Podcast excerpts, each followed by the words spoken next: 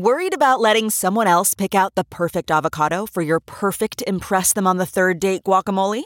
Well, good thing Instacart shoppers are as picky as you are. They find ripe avocados like it's their guac on the line. They are milk expiration date detectives. They bag eggs like the 12 precious pieces of cargo they are. So let Instacart shoppers overthink your groceries so that you can overthink what you'll wear on that third date. Download the Instacart app today to get free delivery on your first three orders while supplies last. Minimum $10 per order. Additional terms apply. You know, it felt like the people who were the abolitionists that, that stood side by side with mm-hmm. Harriet, that supported the underground. Right. They, I would say they were for their time the most radical. They launched attack after attack after attack on the institution of slavery. I associate it almost with the, the bodhisattva archetypes. Yeah. And the Bodhisattva trains in this this attitude, this belief that everyone needs to be free. They're getting free as they're helping to get others free. Welcome to the Spirit Underground podcast with Dharma teachers Spring Washam and Lama Rod Owens. These conversations will include topics on Black liberation theology, healing with plant based medicine, indigenous wisdom, Buddhist based meditation practices, and reconnecting to our ancestral knowledge. Together, we will explore what freedom means individually, collectively, and spiritually. If you would like to support the Spirit Underground podcast, please visit the Be Here Now Network.com slash donate. This is Spring Washam, And this is Lama Rod. Lama Rod Owens, and Spring, and the Spirit Underground. Yes. So this is a little awkward. It's our first ever episode. And so I think, you know, let's start with why we're doing it. Like what what is this show and why we're doing it? Why are we doing it? yeah, why are we doing it? Do you want to start? Yeah. Well, you asked me to do it. And so I was clear I- about that. I couldn't do it without clear. you. so I mean, I didn't have an idea about doing a show like this until you you came to me and said, "Okay, I have this idea. We're going to do it." You know, um, but beyond that, you know, I just think that you know this reality of the spirit underground is so important for us. I think we've been chosen, you know, or we signed up somehow to to do this work of a of really exposing people to this, you know, this network, right? This network which mirrors and reflects the actual underground railroad in this, you know, in this life um, in reality, you know, and how it reflects into the unseen world, into the spirit world, how the unseen world, the spirit world is still working, right? Um, to to get us free, right? In the same way, many of us are still working within the material realm um, to get free. So, I want us to talk about that and to explore that more um, in this podcast. You know, Absolutely. I think this is really what makes our show unique and our perspectives unique Mhm. is that we're going to be talking about these themes that maybe not everyone is thinking about or have even language to articulate. Yeah. I think this is what interested me is that, um, you know, with our backgrounds, which we can Mhm. definitely talk a little bit about. Uh, Lama Rod and I are both authors Mhm. and Buddhist teachers, and Mhm. also shamanic practitioners and uh, public figures. Mhm. And I think what's so interesting is that we're these public figures, but we also are very, what we would call ourselves a spiritual abolitionist. right. And that's a big theme of our show. Yeah. Um, so, but do you do want to say more about your Mhm. background, Lama Mhm. Rod, and your influences, and Mhm. um, yeah, a little bit more to share with folks. Yeah. Well, you know, I, I grew up in the South, right, in North Georgia, which is um, historically Cherokee land. Um, and, you know, kind of growing up in a Southern Black community, you know, church was very central, you know, but even more particular, like the Black church, the experience of the Black church was something that was so deeply ingrained in me, right? You know, and the Black church being this community where we remembered our history and remember that, you know, we were still trying to get free, right? You know, that we had been introduced into this, you know, culture this land as enslaved people, you know, and we were still working to reclaim our humanity from, you know, an anti-black white supremacist system, which was cons- constantly, you know, um, disrupting, you know, the embodiment of our humanity or just our humanity in general, right? And so, like, I just kind of was raised in that, you know, and on top of that, like, I loved, you know, the the literature, you know, um, of of Black liberation, you know, kind of growing up. And my father was, you know, a big part of that, as well as my mom. My mother is a, a minister, or as we say in the South, she's a, she's a preacher. you are a preacher's son. I'm a preacher's. I'm a I'm a preacher's son. Um, and and that was formative for me. Mm. You know, to to be the son or a child of a spiritual leader you know, of a clergy person, right? And so I was getting that that religious, spiritual part of um, Black liberation from my mother, and then my father, who's you know this like you know an intellectual. I don't know if he would describe himself as intellectual, but he's a you know he's a PhD, right? But even at the young age, like I remember at twelve, I was reading um, W.E.B. Du Bois and um, Booker T. Washington, you know, up from slavery and the souls of Black folks, right? You know, I was like 12 years old, you know, and then after that, I was getting into Malcolm X, you know, um, and other like, you know, Black liberation thinkers and writers. Um, and so I was just really at that at that age, and you know, my early early adolescence, really like thinking about this and asking myself, okay, how am I going to get involved in the work of Black liberation? Right. Mm-hmm. You know, and mm-hmm. then it's the South. And two, there's something about the South that's just like rooted in me, you know, and I think it's a lot to do with ancestry, you know. Um, I again, as I was saying, I grew up um, on Cherokee land. I actually grew up very close, in actually in the same city where Cherokee folks owned slaves during slavery, hmm. right? And one of the sites, um, one of the one of the last um, sites of Cherokee land that was ceded to the government, you know, in the 1800s. So that was the city I grew up in, the town that I grew up in. So indigenous history was very alive, and the pain and the trauma you know, of Indigenous history, which was culminated into the Trail of Tears, you know.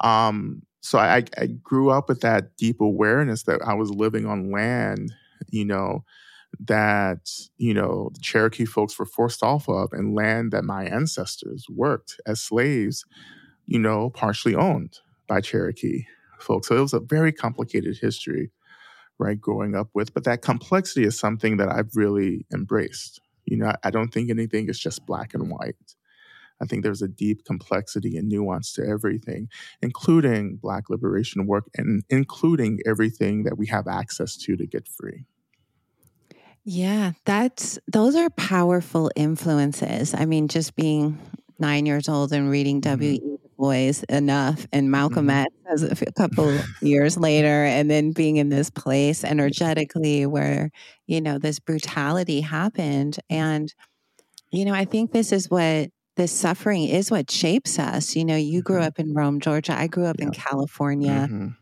with this kind of um hippie mother who who was against Christianity and was mm-hmm. and uh, raised this kind of you know we were vagabonds i think right. we moved around and caravanned around and and it was like i i was influenced by that you know yeah. seeing the suffering and also those early years of mm-hmm. you know hearing about my father who was african american and my mother's white right and him um being gone and mm-hmm. um, being exposed to a lot of different spiritual ideas and so I always think about myself as returning more over the mm-hmm. last few years to my Black mm-hmm. roots. Right. Like it was severed. I kind right. of feel like it was severed. And now here we are, mm-hmm. You know, after now we've gone on to practice Buddhism yeah. and, uh, and do all these other things. But there is a kind of returning happening a deeper investigation about the Black church. There's a right. powerful draw back to the South for a lot right. of folks, oh, yeah. back to the land. Mm-hmm. Um, but our influences are always with us, right? Yeah, Here absolutely. we are, you know? Yeah. Well, you know, that's interesting too, because, you know, we're Black coming from slightly different experiences of Blackness, right? Mm-hmm. Um, and then there's Buddhism, right? You know, so we we collided with Buddhism, which complicated things more. complicated our blackness. Yeah, it's exactly. like where does this come in? This is from exactly. Asia. yeah. I mean, I was like black, black. Like I'm, you know, in the diaspora. and I think Southern black culture really dominates the the African diaspora, right? To some resentment, for folks living in different parts of the diaspora. Um, but there's a you know there's a way in which blackness was defined and contextualized you know where we were raised you know with this idea that like this is blackness like if you don't share these experiences you know then we question you mm-hmm. know your mm-hmm. blackness right mm-hmm. and then you go and convert to Buddhism, you know, and then you get really suspect, you know, where it's like, oh, are you really black? You exactly. So let's talk about this collision. Yes, yeah. I definitely have many identity identity identity crises of yeah. sitting in these communities, meditating mm-hmm. and going, where am I? Where are my right. people? Is this, right. you know, am I lost? Yeah. You know, knowing that the Dharma is so powerful, but also feeling a part of me is I lost something along the way mm-hmm. that you can't really name. And I think a lot of people are like that when they go, they feel this connection to their their history, their ancestors, and their mm-hmm. land, but they're exploring outside of the church, right. different philosophies, spirituality, different practices. Mm-hmm. So let's talk about you had a collision course with Buddhism and right. I did too because there's something mm-hmm. there and I mm-hmm. think part of our our show, our podcast this time is to share what is valuable there. Yeah. What can we take and what can we adopt and what can mm-hmm. we um integrate here? Right. right. Well, you know, I I do believe that part of black liberation is actually having the agency to decide how we want to be free. Right? I mean, I think that's an essential part of freedom itself is agency to choose. Right? You know, and for me, I know I got to kind of this wall in terms of liberation, right? You know, I was really, really interested in social liberation, but I just didn't get how Christianity framed ultimate liberation. You know, there was something that was too mm. simple about dying and going to heaven. you know, like all, you know, all I had to do was be a good person and go to heaven, you know, and frankly, that wasn't interesting to me. It just, it was just mm. so simple. And I intuitively felt that the universe didn't do simple for some reason, you know?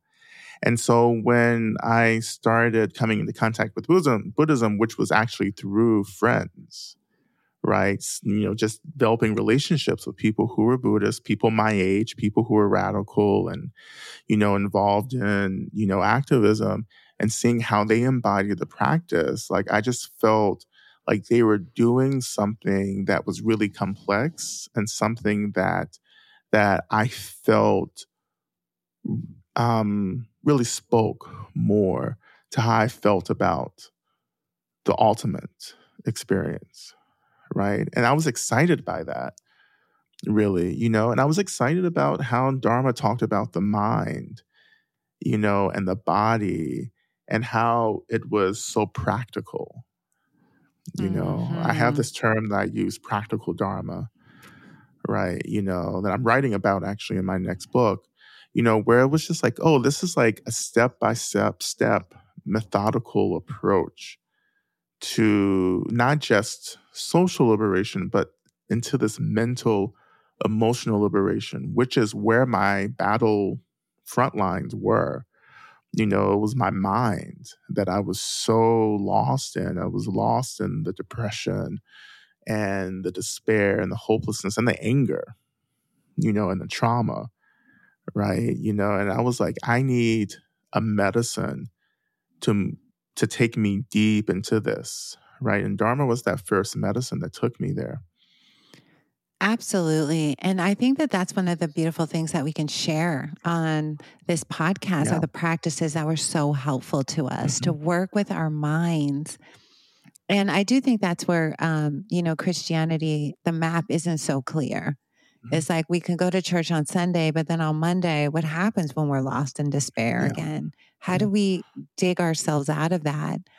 How does meditation and awareness and all these different uh, methods to mm-hmm. help ourselves? Where do they really fit? And how do we do them without losing ourselves? Yeah. You know, our connections to who we are, you know, mm-hmm. our, our, where we were born, our, mm-hmm. our families, our church. Mm-hmm. I think that that's a big piece as we move out, not to lose that thread as we adopt different practices. Right. Because we're going to be sharing on this show a lot of practices. Yeah. Some people will love them and go, This is great. Other right. people might be scared of them yeah. and go, Wait, what yeah. are they talking about? Magic and mm-hmm. and plant medicine mm-hmm. and ceremonies mm-hmm. and spirits. Um, but what we're what we're talking about is sort of like an advanced practice of liberation. We're talking well, about using mm-hmm. it all here. Exactly. You know, but you know, how do you work with the question of assimilation? You know, because I think that's something mm. that's really big for a lot of people coming into these different traditions of practice. Like, how do we stay authentic, you know, and really work with um, these practices in a way that are is authentic? Mm-hmm. How have you done that?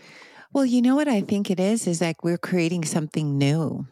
Yeah. We're blending, you know, the best of both worlds. We're right. translating terminology.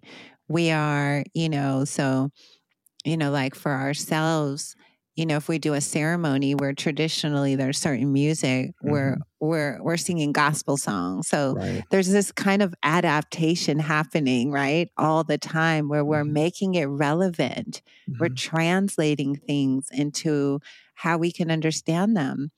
And that seems very classic, like, you know, the 84,000 Dharma doors. Like, we're creating one mm-hmm. for ourselves and our mm-hmm. communities.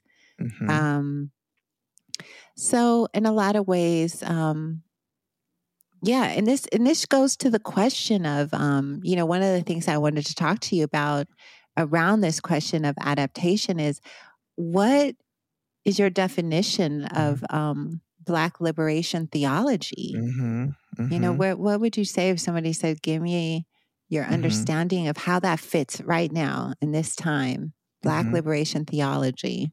Yeah. I mean, I mean, the first thing that comes to mind is how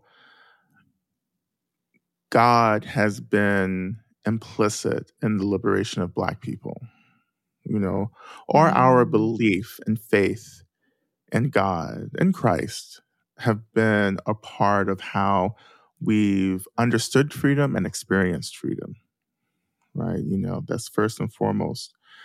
Um, and of course, Dr. James Cone, you know, who we consider to be really one of, you know, our elders in the study and and thinking of Black liberation theology, who was a professor at Union Theological Seminary, um, who passed. You know, he passed right before I got a chance to actually hear you know, him Mm. talk, you know, but he wrote, you know, several books, again, one of them being Black Liberation Theology, where he was really kind of touching into um, Black liberation movements, civil rights, Black power movement, and then beginning to think about liberation theology from the the historical perspective of Black folks, particularly from the historical perspective of slavery and anti-slavery abolition, and what Black liberation struggle actually means in terms of disrupting you know, more of a white supremacist um, treatment uh, of, of Christianity, you know.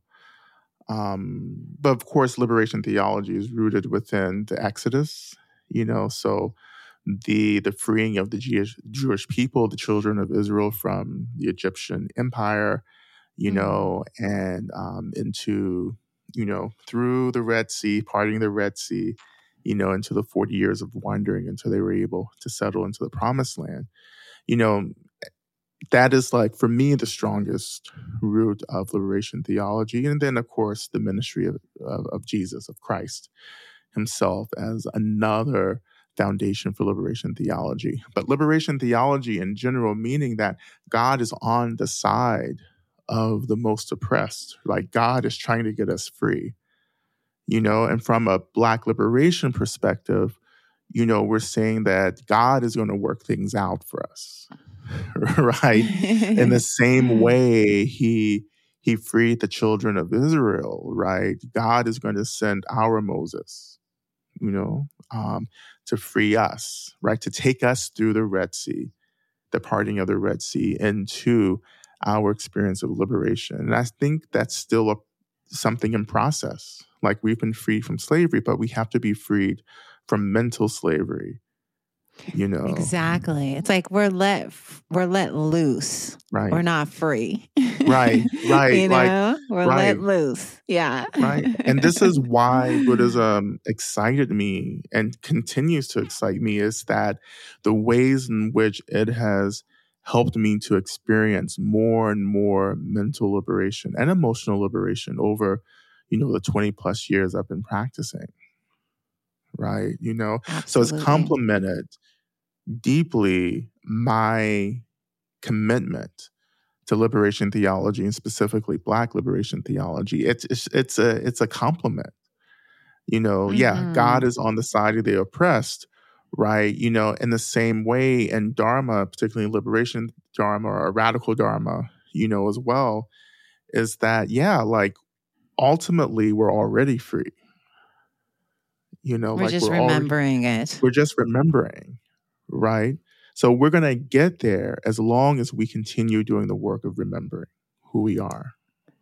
And that's what I love about the simplicity of that. It's like Yeah. we're already awake, we're already there. We just forgot. Yeah. And we this process of remembering though, it's a long one. It seems like you gotta you gotta work on that. You know, you gotta that we're so sleepy. Yeah. Right? We keep forgetting. Even Mhm. five minutes after we hear some brilliant statement, we forgot it already. What did they say? What what was that again? Exactly. And I think one of the Mhm. things that came to me recently when I was sharing with you um, offline was that Yeah. I had a dinner party the other night at my house with some really beautiful Mhm. um, Mhm. African American scholars, and we were talking about this forgetfulness and how trauma. right. If, if you talk to people who have had traumatic childhoods, they don't remember them. Whole areas blacked out. And we were talking about that, you know, in in relationship to this new movie about the woman king. Mhm. And and how there's a scene where she forgets. She intentionally wants to forget the trauma, but then you forget your magic. Yeah. Right? You you can't just forget one thing. A blackout is a blackout. And so it feels like what I'm excited to be talking about on this show is this movement of remembering in Mhm. mass mass consciousness, like where our ancestors are helping us remember, Mhm. you know, we're Mhm. helping each other remember. And um, as we work through this trauma, Right. it all becomes apparent. It's all there. Mhm. You know, it's like these tangles in the mind, obs- obstructing the truth, which is so in relationship with um, the Buddhist philosophy, is that, Right. you know, we're Buddhas, we forgot, and we're Yeah. in the process of revealing ourselves to ourselves.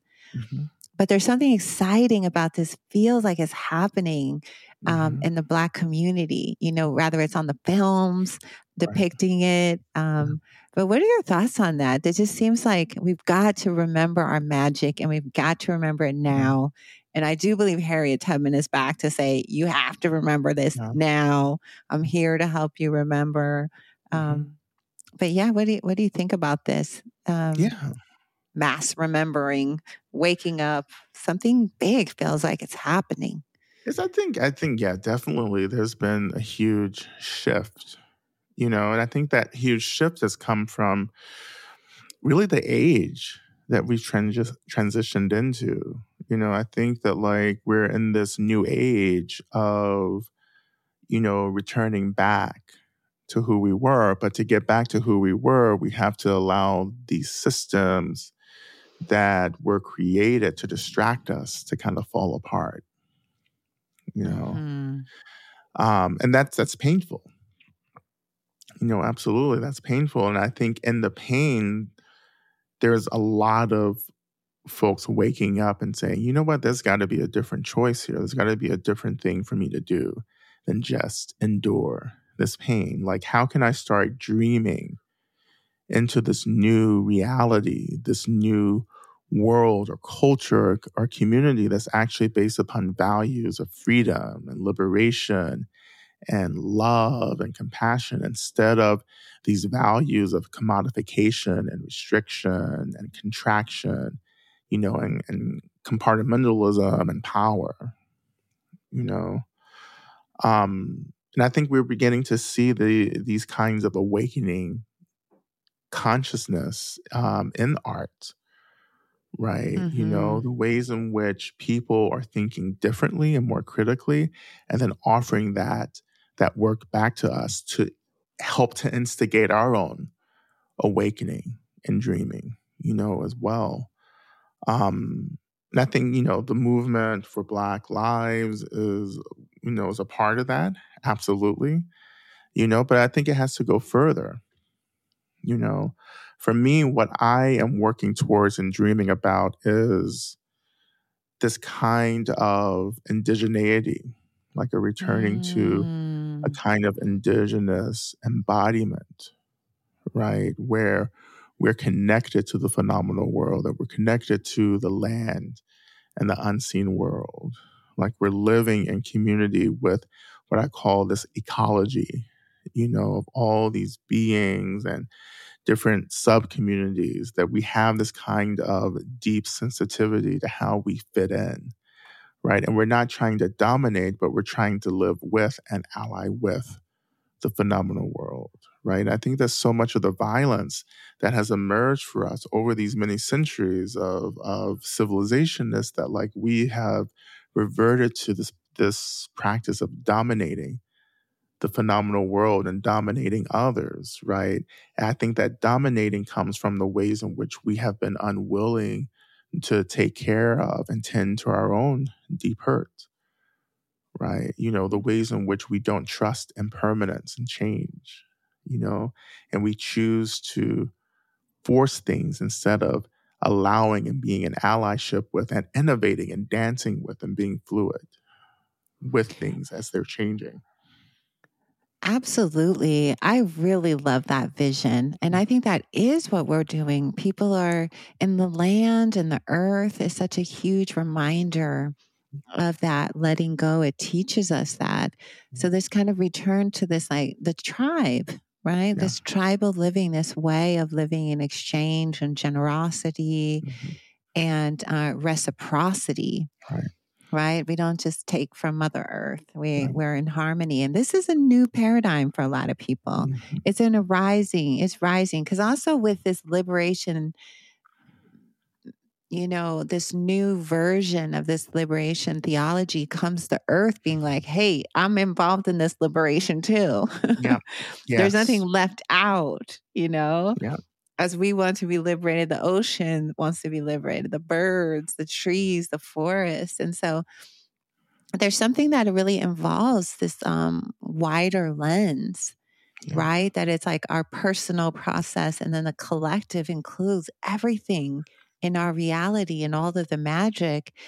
And I think that this is where we we want to share more on this um, with this podcast is this unseen world. Like mm-hmm. we are multidimensional mm-hmm. beings living in a vast universe, and we're more than just this human body uh, and this name and this identity and you know and our traumas and our pain it's so much bigger what's yeah. going on here yeah yeah i mean that's important to to understand identity within this context of liberation and freedom that we're not who we have pretended to be or we're not necessarily the roles that we've chosen for ourselves or the roles that society has forced us into, that we're actually much more expansive than being queer or black, you know, or, you know, rich or poor, whatever, right? You know, we're more than these identities. And we have to come into a place where we're like, yeah,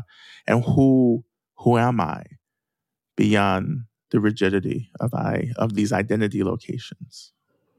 Absolutely. And this is people very frightened, right? Mm-hmm. The holding mm-hmm. on to identity, I think, is the one thing that limits us in our mm-hmm. liberation journey. If we hold on too tight, um, we can't see the vastness of the stars. We just, it's almost like we're just in a, looking just at the ground, you know, it reminds me of our attention is just turned more inward.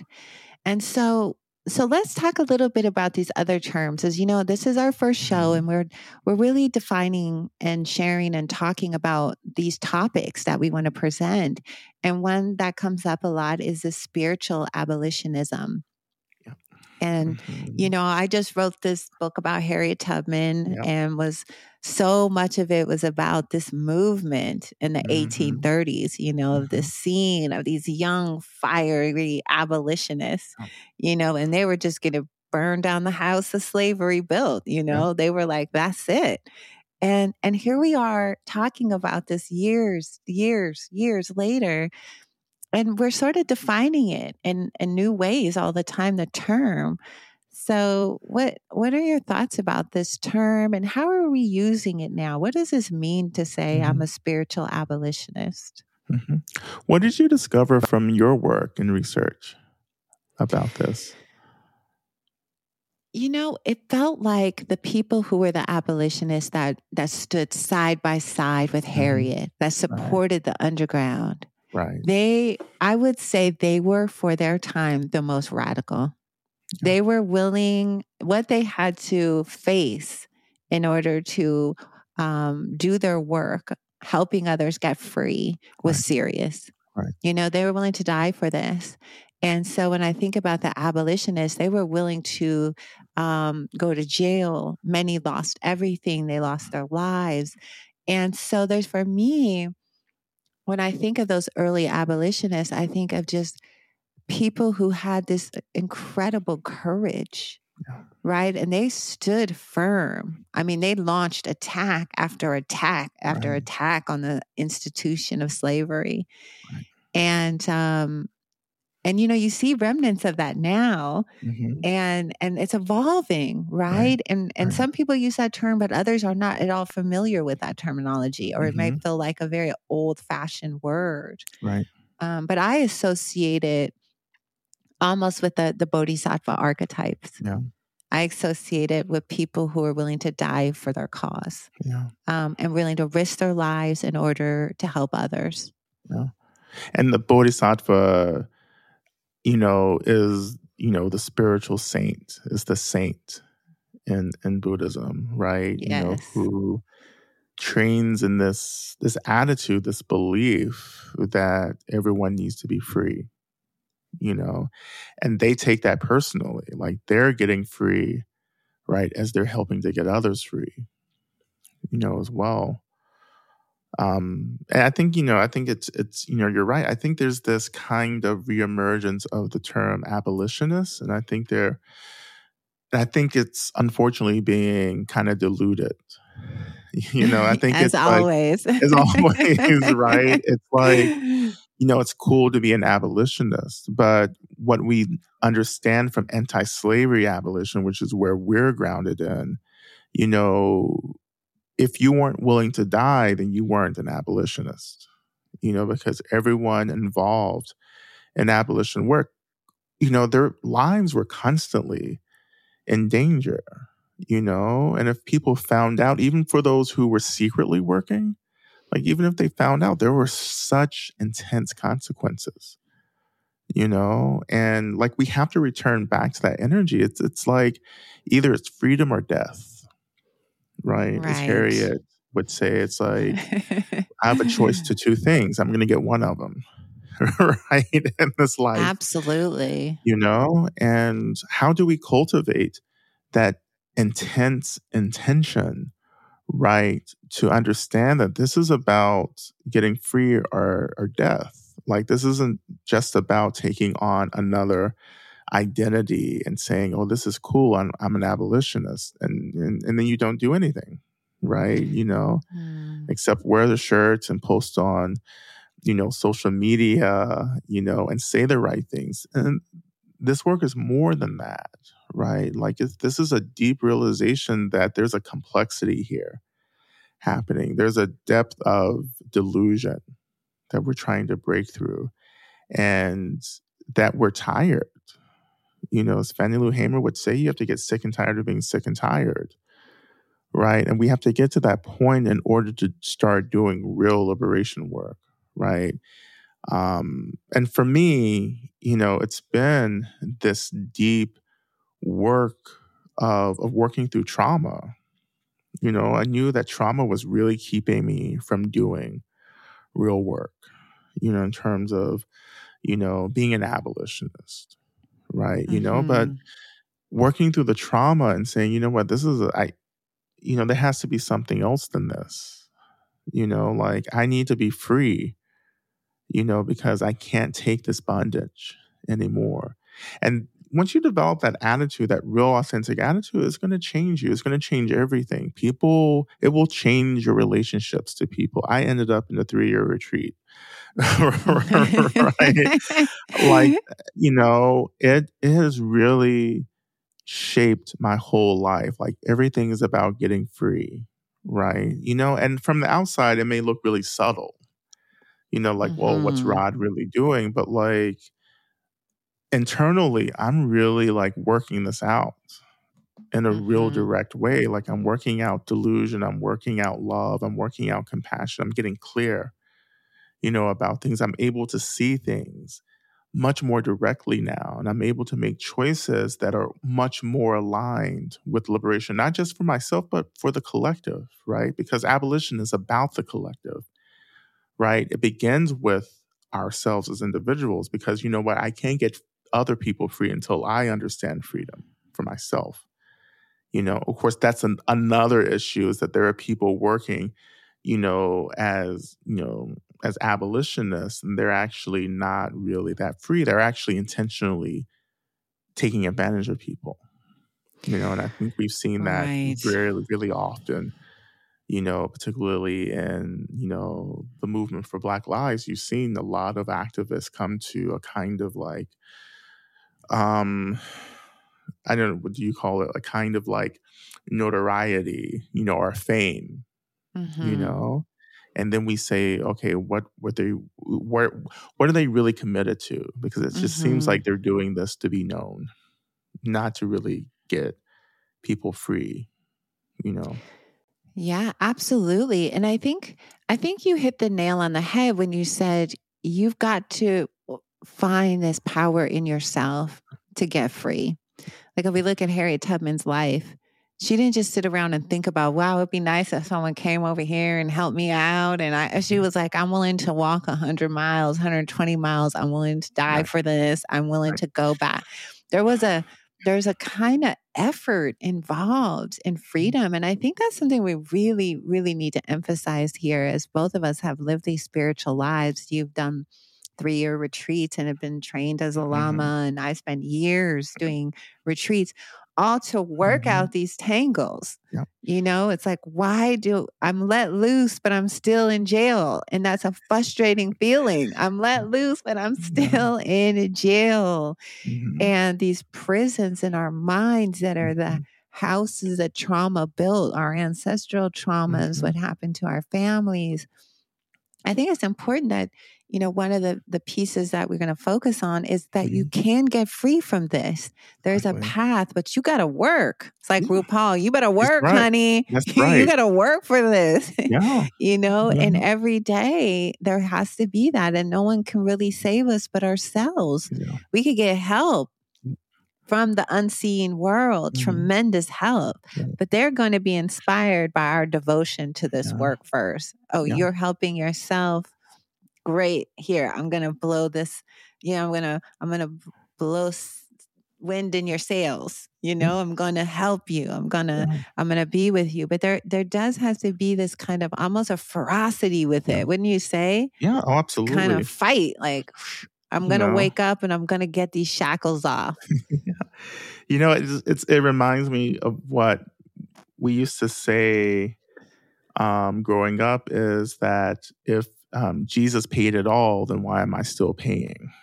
you know? yeah. You know, and because what Jesus did was collective work. Mm. Like he was like, you know, really like purifying this collective trauma, you know, Mm. of that age through the way that he offered his body um, as an offering, a sacrifice. And of course, that's a very high level kind of, of practice to offer one's body in a way that you won't resent the offering, that you're offering your body, your life out of a deep embodiment of compassion.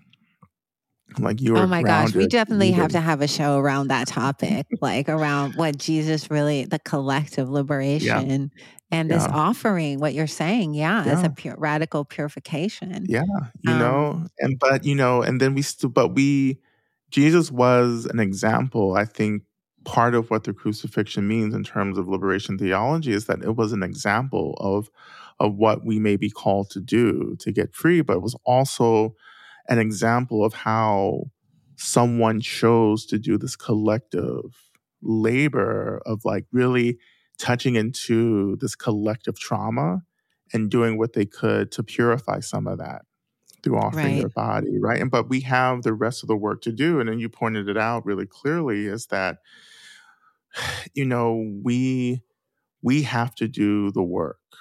Like Jesus or the Buddha or anyone, they just can't take on the work for us and do it for us, and all of a sudden we're free. Right. I think that may be the most disappointing part of it, you know. But for it's me, sad. We hope that. We hope for that. We it's kind of like being saved. We hope, okay, now it's just a easy path now, right? Yeah. And it's not. Yeah.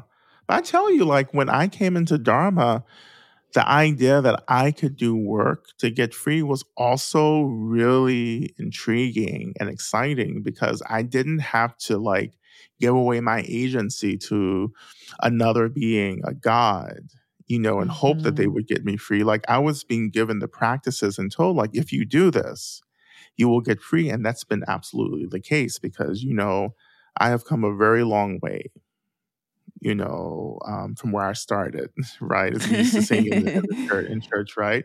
I've come a very long way. I'm not where I used to be, you know, and I thank God that I'm not where I used to be, you know, and I'm not where I used to be because of this profound practice of liberation, right? The social liberation work, which I trained in for the first part of my life, right? That was the foundation. And then when I came into Dharma, Dharma gave me the mental, emotional, you know, practices, you know, for the liberation of the mind. And bringing both of those together has created this profound experience where I'm able to be in the world and able to be in the depth of this, you know, period of apocalypse and still be okay. You know, Yes. like I'm okay. Yes. And I know people listening to this saying, well, it sounds like you should be more than okay, but you don't really know how much I've had to do to be okay. And what it takes. Exactly. I celebrate being okay. My God, like this is like Mm. the most like this is I I never thought I would be okay. Right? You know. Well, you're not the only one who thinks like that. Yeah. Most people wake up every day and think, Am I going to be okay? Yeah. That's a thought many people have every day. Am I going to make it through this day? Am I going to be okay? How am Yeah. I? And um, what do I do? And even even if I have d- doubts about making it through the day, I'm still okay because like I'm more than this body. And that's that's the that's part of why I'm okay because I realize that I'm more than this form that I'm relating to. I'm actually much more expansive and fluid, you know, than this. And that that that helps me to really be in the world and say, you know, whatever happens, happens, whatever comes, comes. Yeah, you do have a lot of equanimity. Knowing you, yeah, you're just like this redwood tree rooted, and this is kind of unmovable with whatever seems to arise. You Yeah. know, Yeah. um, I, I I appreciate that about your spirit. Well, thank you. Yeah, Appreciate that. Yeah. yeah. Well, I love these conversations so much. And these are the conversations, you know, it's our first show, Mhm. Rod, you know, Yeah. and we we have so much um, that we want to share on each episode about the real getting into the real practices, getting into the theology, the mindset, Mhm. and how to help people um, do this work of liberation for people who are like, okay, give me a map, give me the how to's. We want to be offering these practices that have helped Right. us. Right. And also, one of the things that we'll be talking that makes, I think, our show particularly unique, being that we have all these intersections, is the world of plant medicine, Right. which, um, you know, I've been a part of um, going down to the jungle since 2007. Right. And um, Rod and I became really close on Mhm. one of my 14 day retreats in Peru. hmm And we started working with plant medicine to accelerate our healing process. Like Right. These huge tangles of trauma, we gotta, we have to move now. Yeah. You know, we're we're Yeah. needed. Um, and what could take years to unravel can be done in a safe. Right. I'm not gonna say easy, Rod. I'm gonna say quick, but not easy. Exactly. You know, that there's a difference here, everybody. Some people think plant medicine, oh, give me the easy pill. Well, you know, there's two paths. One could take a long time around the mountain, but you're going at a certain pace. And one you have to scale straight up and use all your strength. It's a shortcut, but not an easy cut, you know? Yeah. So just to know that. Yeah. Um, but this is also one of the topics that we want to bring in Mm-hmm. is the whole world of plant medicine into this liberation conversation. Mhm. How do we even adopt this as we're doing our spiritual abolitionism and we're using plant based medicine to wake up, to get free, Mhm. to be strong, to walk with our head held high, Mhm. to open our hearts, and to live and be okay? Yeah. And to and to to live uh, you know, I think about the song of Happy Day, Hmm. you know, which is one of my favorite songs, as you know. Yeah. To live rejoicing. You know, and for me Joyfully. joyfully like and to and for me rejoicing and and being joyful is really just rooted in gratitude like how can i live gratefully like i just that's that's my goal like that's what i am working to deepen every day is to live gratefully and in that gratefulness to to experience joy you know to experience this kind of deep connection to the world like i, I want to live in a world where like I just have this incredible agency and potential, right? You know, and no matter what happens at this point in my practice in life, no matter what happens, like it, it like tomorrow we may be living in a totalitarian regime, or we may already be living in, in yeah, one. some form. You know, like I, you know, I- you know, I may wake up in the morning with all of my rights taken away, Mm. you know, which is more and more a reality these days. Like, regardless of what happens, I still, at, I have at this point everything I need to get free. I've been given everything now. And that is, I mean, that's what I rejoice in. Like I over the past 20 years of practice, I have accumulated everything that I need to continue. Like I don't have to go to any more teachings. I don't have to like read any more books because I'm like situated within my experience. Right? I know how to to rest in my mind. You know, and I want Mm. all of us to get to that place, right? And I think, you know, there are so many modalities, including plant medicine, you know, ayahuasca, right, that can take us there Mhm. like really quickly if we're willing to go there you know if we're if we're willing to hold the speed of it you know and to to hold the weight like this is a weightedness here right? yes. and there's a courage like you know you have to have the courage not just to do plant medicine but you have to have the courage to step onto a path and onto a spiritual path like dharma right in buddhism. Like you have to have the courage because it's going to take you there but it'll take you there if you're ready to go there and if you want to go there. Like you can't freedom has to be consensual. Like i have to consent to getting free. I just can't go around saying oh you know i'm going to get free but i have to mean it. You know when we start meaning freedom it means that we're going to have to go through the trauma right and we have to move through this and it feels like sometimes that you're just being ripped apart well, you, it's the are energetically in a You're right. We're like we're, everything we've believed is upside down, you Yeah. know. yeah And it there is a there is a a fear that people have of losing it, you know. Mm-hmm. But the it isn't really anything worth hanging on to. It's some version of ourselves, but.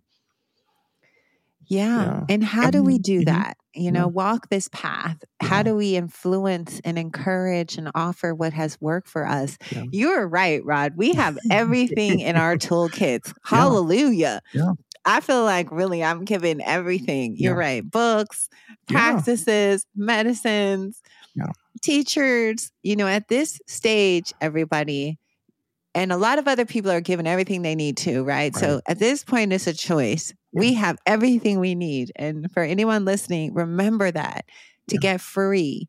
And um and we just have to be willing to utilize all of the gifts that we're given. Yeah. Yeah. Because that, you know, what practice turns into is like a snowball effect. Like you just build up this momentum and you can't help Mm. but, you know, get free. You know, um, you know, in, in writing my book, you know, I'm talking a lot about freedom, abolitionist, spiritual, you know, spiritual abolition and so forth, you know, but what we need to get free, and once we start really engaging in these tools like compassion and love and joy, it becomes irresistible. Like you get to a point where like freedom is just irresistible. You can't fight it anymore. You know, it it's it's we become charmed, you know, like a snake, like a, how a snake is charmed. we become charmed by liberation and we want to get there. You know, and we crave it. We don't Yeah. want, and we know when it's fake. Yeah, we know when it's not exactly. We You know, know, the just- kind of the realness of it, Yeah. or we can taste it. Yeah, just like we used to sing growing up in church, you know, woke up with my mind and stayed on freedom, you know, and Mm. stayed on Jesus and, you know, and everything. Like, I want to, you want to get to a p- place where you're just like, your mind is just directed into liberation, you know? Yes. And I think of like, when I think about that, I think of Dr. King and the civil rights movement. I mean, Mhm. they woke up for with their mind on freedom Mhm. every day Right. until those it Right. changed. Right. There was a non-compromising movement there. Yeah. There was a one way. We are moving toward this and Yeah. and that's Harriet too. Yeah. Yeah. You know, yeah. and there's something powerful in igniting that and Yeah. knowing that our ancestors are saying, hey, this is possible. Set your mind to this. Now it's all, it feels mental, right? It's the battle of consciousness now. And and these these great leaders you know like you know uh, dr king and malcolm x and you know harriet tubman sojourner truth frederick douglass i mean i can go on and on Audre Lorde i think you know and and so forth bell hooks you know yes. like i just think that these folks loved black people And I Mm. don't think it just it feels like a lot of our leaders in the black community I don't I don't know if I want to say a lot, but I feel like not all of our great change Mhm. leaders in the black community love black people. Oh, I think that's so profound what you're saying because, you know, as um so as my book is coming out in January, The Spirit of Harriet Tubman, Awakening from the Underground, which Lama Rod wrote a beautiful foreword to. One of the things that she wanted, and the book is channeled for the listeners, you have to get a copy for yourself to understand the story. Um, one of the biggest things over and over that she wanted me to highlight was how much she loved everyone Yeah. and how much her spirit, even though she looked ferocious all the time, you know, she looked Right. like, woo, panther, Yeah. ready to, Mhm. you know, bite. That was a wrathful form, but her heart was just this overwhelming love Mhm. for the people. And I think, yes, you know, and you felt that from Dr. King too, you know, that he Mhm. loved these, you know, when he was in Birmingham and he loved the people of Birmingham. Like, we Yeah. are going to get there. I'm, I'm going to have to carry you on my back. We're getting there Right. because I love you. And, and I guess, um, you know, that's a beautiful place to maybe start to close out our 1st Mhm. episode and how we can transition into the next one is like about this love. Like, Yeah. yes, this has to be rooted in loving Yeah. ourselves and our people and loving freedom itself, Mhm. you know, and authentically, Right. authentically. And you know how just I want to make a, a point because I, you know, have rediscovered Martin Luther King and maybe we can spend a Mhm. whole episode on his birthday coming up in Mhm. January, something like uh, having our own conversation about it. But when he won the Nobel Peace Prize and he won all this money, he immediately gave it to the Christian Leadership Conference. Right. He never kept any of it. They stayed exactly where they were. It wasn't even a thought. Mhm.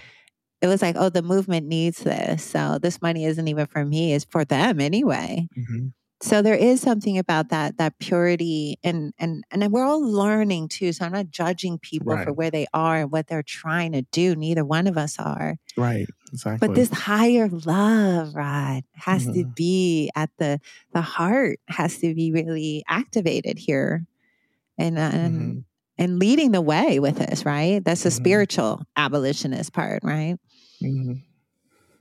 Exactly. that's. Yeah. That, yeah, the love, the love itself. Like that, yeah, exactly. Mm. Like we have to lead with the love. And to love black people doesn't mean you hate white people. Exactly. and that- I know- exactly. And that's how this is how black love gets manipulated and and flipped Mm. around to say that like to be pro-black is to be anti-white. Just no, to be to to love black folks is to to remember that like I don't know that we're we're part of something that has been degraded for centuries, right? So our Mhm. love of black people is a restoration, right? Which isn't pushing anyone away. It's just an acknowledgement that there are ways in which white supremacy has diminished our lives and our understanding of who we are. And we're trying to restore that, right? But in mm. the restoration of love for ourselves and community, it means that like that restoration actually becomes a mirror for white folks reflecting back the ways in which they're expressing anti-blackness, you know, and how anti-blackness is a critical part of maintaining whiteness and white supremacy. White supremacy, right, as a structure of power and dominance, but white supremacy also as an identity location or whiteness as an identity Mm. location. And that's painful. You know, so when you hear us talking about black love, you know, if you're white identified, you will feel that discomfort. You may feel that discomfort, right? I'm not going to make that assumption for everyone. You will, but you may feel a discomfort that's actually the ways in which, you know, your dependency on anti blackness is actually being challenged, right? Unconsciously, maybe, right? Yeah. And so we, you have to interrogate that. As we used to say, grow, you know, as I used, we used to say growing up in my, you know, you know, activist community, we have to interrogate all of this. interrogate these. And we do it right now. We need to interrogate all lies that we have been yeah. programmed to mm-hmm. believe are truth. And that is something interrogating ourselves and where our discomfort is. Yeah, yeah Black Lives Matter does yeah. not mean white lives don't matter. Right. Nobody said that. mm-hmm. And so, mm-hmm. you know, it's just saying, um, it's just something different. And I, I love that. And we, and I think that we can teach this higher evolution of this because I do believe that if we follow in the footsteps of some of the most mm-hmm. powerful movement leaders, right. they were rooted in this. They weren't right. they weren't confused mm-hmm. about this piece, this love mm-hmm. piece. They right. had that clarity. And I yeah. think that's where we we can we can restore our power and, and we can create a a bigger movement um, and and move this liberation right. uh, this path you know open the gates move it forward clear the road you know as we're doing this work of clearing i feel like you and i sometimes yeah, when we're in absolutely. our shamanic selves right, we're, right. opening gates and moving yeah. obstacles and yeah. aligning things um, so i'm so happy about our first podcast Hope it's juicy. Yay. These are conversations on liberation. Yes, I love it. real conversation. yeah. And we will be getting into so much more. This is our first in our series here, first kickoff uh, podcast, which really is just framing all of the conversations that we like to have. We also will be having many one on one conversations, mm-hmm. but um, and sometime we hope to invite really beautiful guests to right. join us in these conversations to share more about the theology, the practices, yeah. mm-hmm. the medicine, and the ways exactly. to rise up. Freedom. Yes. So juicy. I love it. okay, everybody. And that'll be us and Spirit Underground signing off for the moment. Yeah. thank well. you so much. Yeah. yeah. Thank you so much, Rod. Thank you, Spring. years and years under the master's will. Years and years of hurting each other. We gotta turn.